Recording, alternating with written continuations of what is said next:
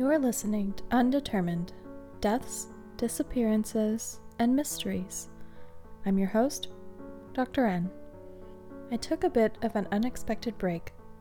Sometimes life throws a wrench in our plans and we have to take that in stride. But I'm back now with a brand new computer to bring you brand new episodes. This week, I want to talk about the Circleville Letter Mystery. This is a really weird but interesting mystery with a lot of twists and turns and potential conspiracies. It remains unsolved to this day. So let's dive into this hot mess of a case. It all started in 1976 in Circleville, Ohio, which is about half an hour south of Columbus. A local school bus driver, Mary Gillispie, began receiving threatening letters postmarked from Columbus, Ohio, with no return address. Circleville is a small town with a population that was under 12,000 people in 1976. Not as small as the town my mom grew up in, northwest of Columbus, with a population under 300 at that time, but small compared to larger cities like Columbus that had a population around 550,000 people at the time. The thing about small towns is everybody knows everyone, which makes this whole story so much more baffling. Though the connections people seem to have in small towns may actually feed into this mystery more than might present itself on the surface. What was the nature of the letters Mary was receiving, you ask? The letters accused her of having an affair with the school district superintendent, Gordon Massie.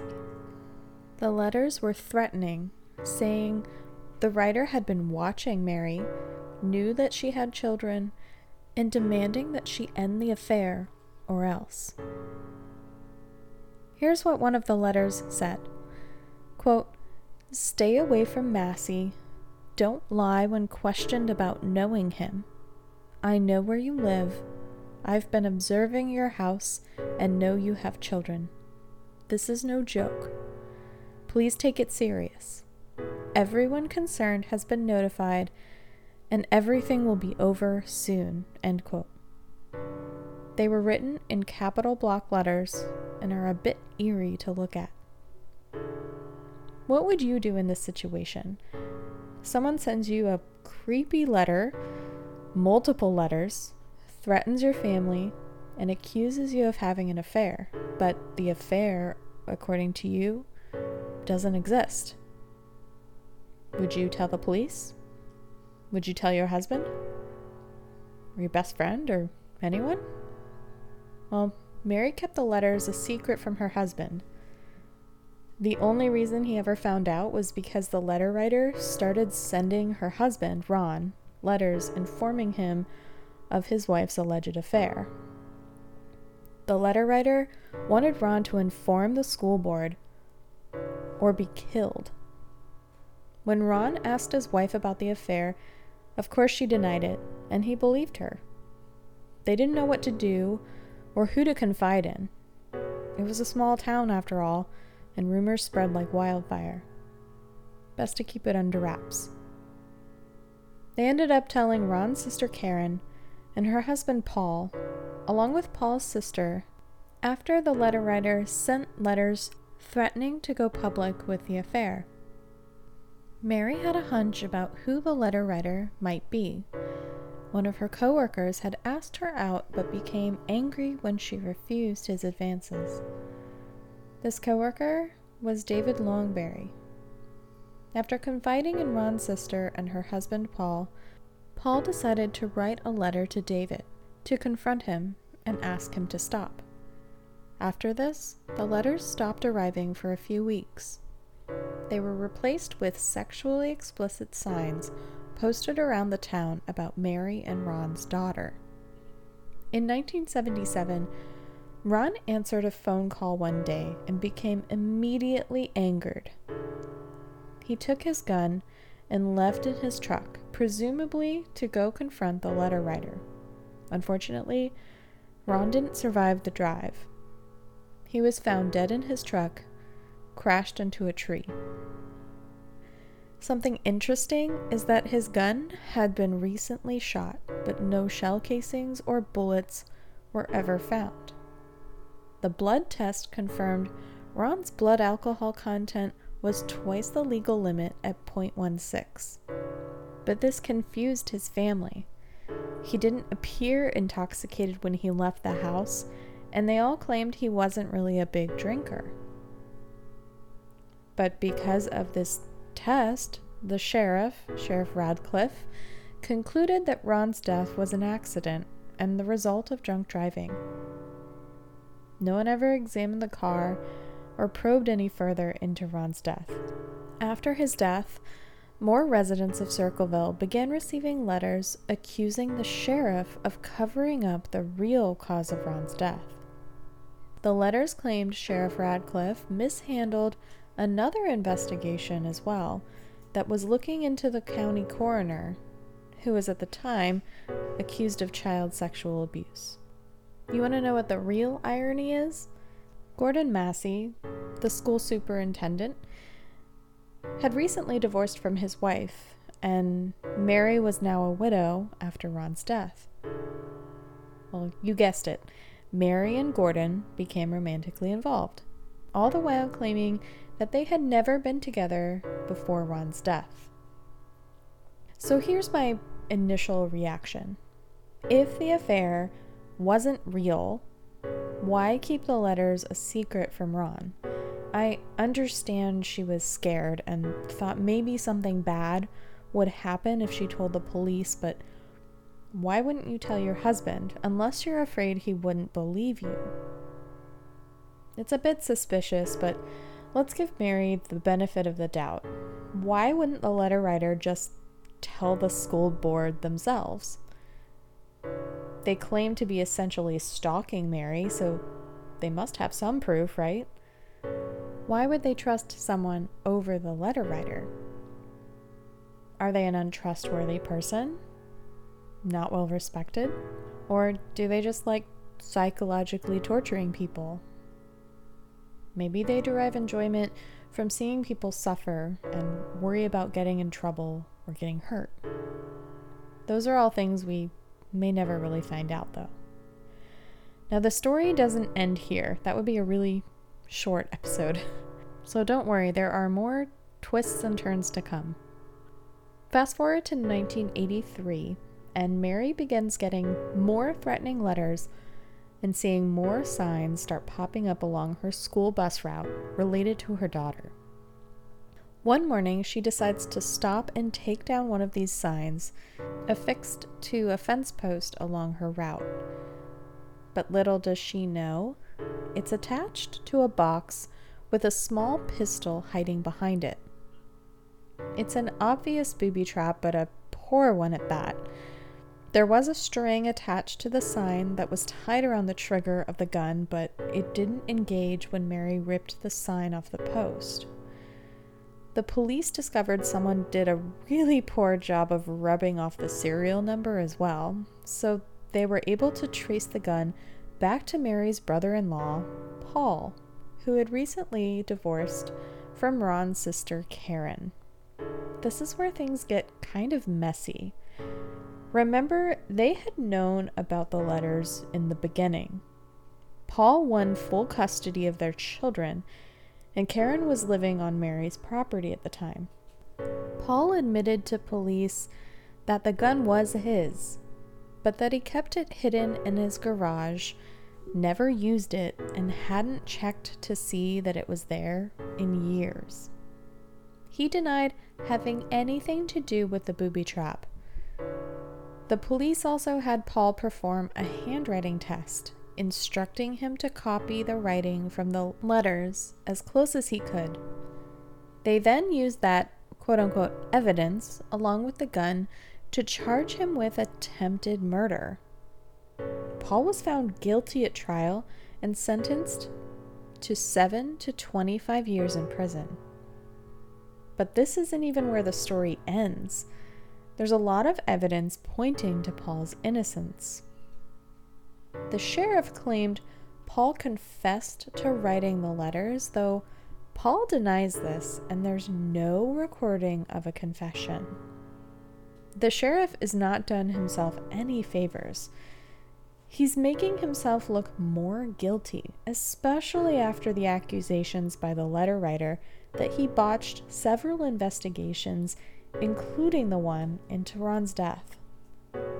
Paul's fingerprints were never found on any of the letters, the gun, or the booby trap.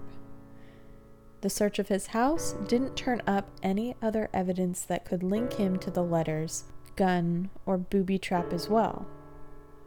Mary testified that Karen had claimed she believed Paul to be the writer of the letters, though she never mentioned it during the divorce in an attempt to gain custody of her children. Paul has a pretty compelling alibi as well. He wasn't working, but there's a witness that places him at his home between 12:30 p.m. and 4:30 p.m. the day Mary found the booby trap. The prosecution produced a witness who claimed to have seen the sign along Mary's route between 11:30 and noon that day, but never notified police, and no other witnesses reported seeing the sign before Mary found it at 3:30 p.m. Years after the trial, there was evidence discovered that had been withheld. 20 minutes before Mary found the trap, another school bus driver who drove the same route reported seeing a yellow El Camino parked at that exact spot and a light haired man who did not match Paul's description. He, however, did match the description of a man Karen had been dating at the time. Paul didn't own a yellow El Camino, but you know who did? Karen's brother. Shoe prints were also documented at the scene, and they did not match Paul either. Once Paul was incarcerated, more threatening letters signed by the Circleville writer were mailed to people across central Ohio. They were postmarked from Columbus, as they had been before, but the sheriff remained convinced Paul was somehow orchestrating it from prison. Paul was then placed in solitary confinement, denied access to writing materials, and had constant supervision. Even so, the letters kept coming. It couldn't have been him. And even though the warden admitted it was impossible for Paul to be sending these letters, he was denied parole regardless in 1990. A few days after this, Paul was sent a letter mocking him for not being let out of prison. He was eventually paroled in 1994. Strangely, that's when the letters appeared to stop. Paul tried to clear his name, even attempting to involve the FBI to investigate Ron's death, but nothing came from it and he passed away in 2012. Mary, including Paul, believed Paul was framed by his ex wife Karen in response to the divorce. She was the only person who knew where Paul's gun was hidden. And with him in prison, she regained custody of her children and the house. They think Karen capitalized on the existence of the mysterious letter writer to orchestrate the whole setup. This story has so many different possible explanations. The original suspect, David Longberry, remains a clear contender for the original letters. He went on the run in 1999 after raping an 11 year old girl. He was found years later, having died by suicide. But what about the letters that came after? and the booby trap? Were they all the work of the same person? Or did Karen really take advantage of the situation to frame her ex husband just to gain custody of her children back? Could Paul have possibly orchestrated such a long con of continued letters even after being incarcerated and put into solitary confinement? There are certainly a lot more questions than answers in this case, and many opportunities for wild conspiracy theories and speculation, including the one where the sheriff is involved. maybe the letter writer got to the sheriff. Maybe he was threatened with a piece of incriminating evidence against him if he didn't make Ron's death look accidental. He had initially claimed that he was suspicious of the crash and believed that there was evidence of foul play, but later denied making those statements at all. But then again, those statements were made to Paul, a man the sheriff later helped put in prison there's further evidence that the sheriff may have had a personal investment in this case since he had claimed Paul confessed to being the letter writer himself. An extra fun fact about this case is that Unsolved Mysteries, the OG show back in the 80s and 90s, decided to feature the case in an episode in the 1990s. And while the writers were working on the story, the office received a letter signed by the Circleville writer, reading, quote, Forget Circleville, Ohio. Do nothing to hurt Sheriff Radcliffe. If you come to Ohio, you El Sickos will pay. End quote. They continued covering the story, and nothing bad ever happened as a response. But then again, no more information was ever produced from that episode airing. This was the last known credible threat from someone claiming to be the Circleville writer, though there were rumors that sporadic letters were received up until 2003. There's a pretty plausible theory that the letter writer could have been a member of the police department or someone close to the sheriff in some way, given that the letters seemed to try to protect him at times. The support and attack on Sheriff Radcliffe flips and flops as much as the threats against any other target of the letters, seeming to point back to a sadistic enjoyment the writer had in toying with people's sense of safety and control. This case continues to baffle everyone who looks into it, and we will probably never reveal what actually happened to Ron. Whether Paul was set up by the writer or his ex wife, or may have been involved somehow, and who the Circleville writer really was. Until then, this case remains undetermined. Thank you for listening to episode 6. I hope you're enjoying the podcast please let me know your thoughts on the case through Instagram at undeterminedpod.